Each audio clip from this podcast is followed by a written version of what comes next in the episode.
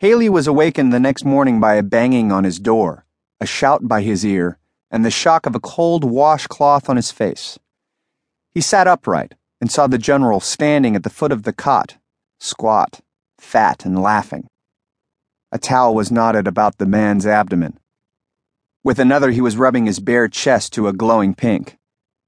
You're not in the music business, boy. You're a farmer now. Take a cold shower and be down for breakfast in ten minutes or you don't eat, he trumpeted.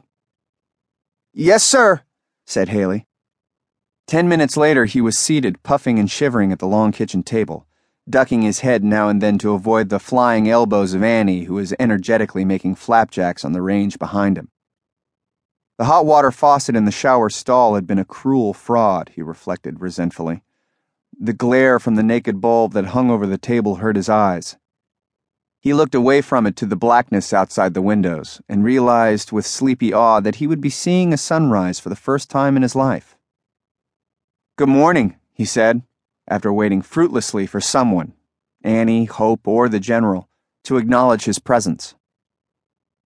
The General and Hope sat across the table from him. Both gave him cursory nods. Hope's expression was sullen, and the General's boisterous spirits of a few minutes ago seemed to have fled. Haley supposed that they were still nourishing the unpleasantness of the previous afternoon. Uncomfortable in that sort of silence, Haley tried to break it again.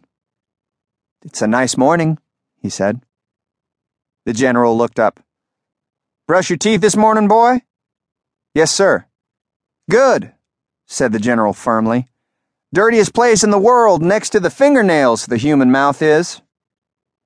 Speak for yourself, muttered Hope. Haley was grateful that only he seemed to have heard her.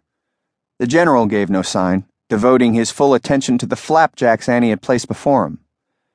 As had been the case at supper the night before, the general was the first to be served. Haley gathered that it was customary not to talk during breakfast.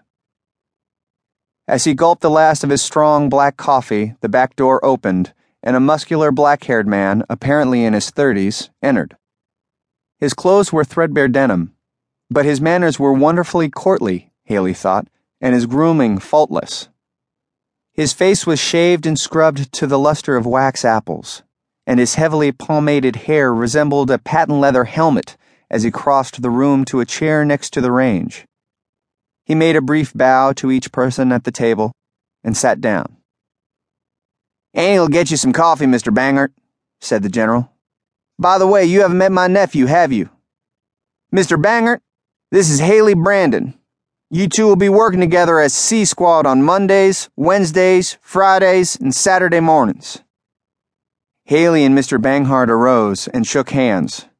A pleasure, I'm sure, said Mr. Banghart. Pleased to meet you, said Haley. Are you by any chance the man who was singing in the barn last night?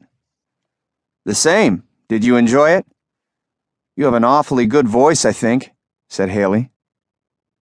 Mr. Banghart, who had dropped Haley's hand, startled him by grabbing it again and squeezing it hard. That's the first kind word anybody's ever had for me, he said solemnly. That's simply not so, said the general, in a half laughing, patronizing tone. Mr. Banghart ignored him. I'd be glad to sing for you any time, he said to Haley. What would you like to hear?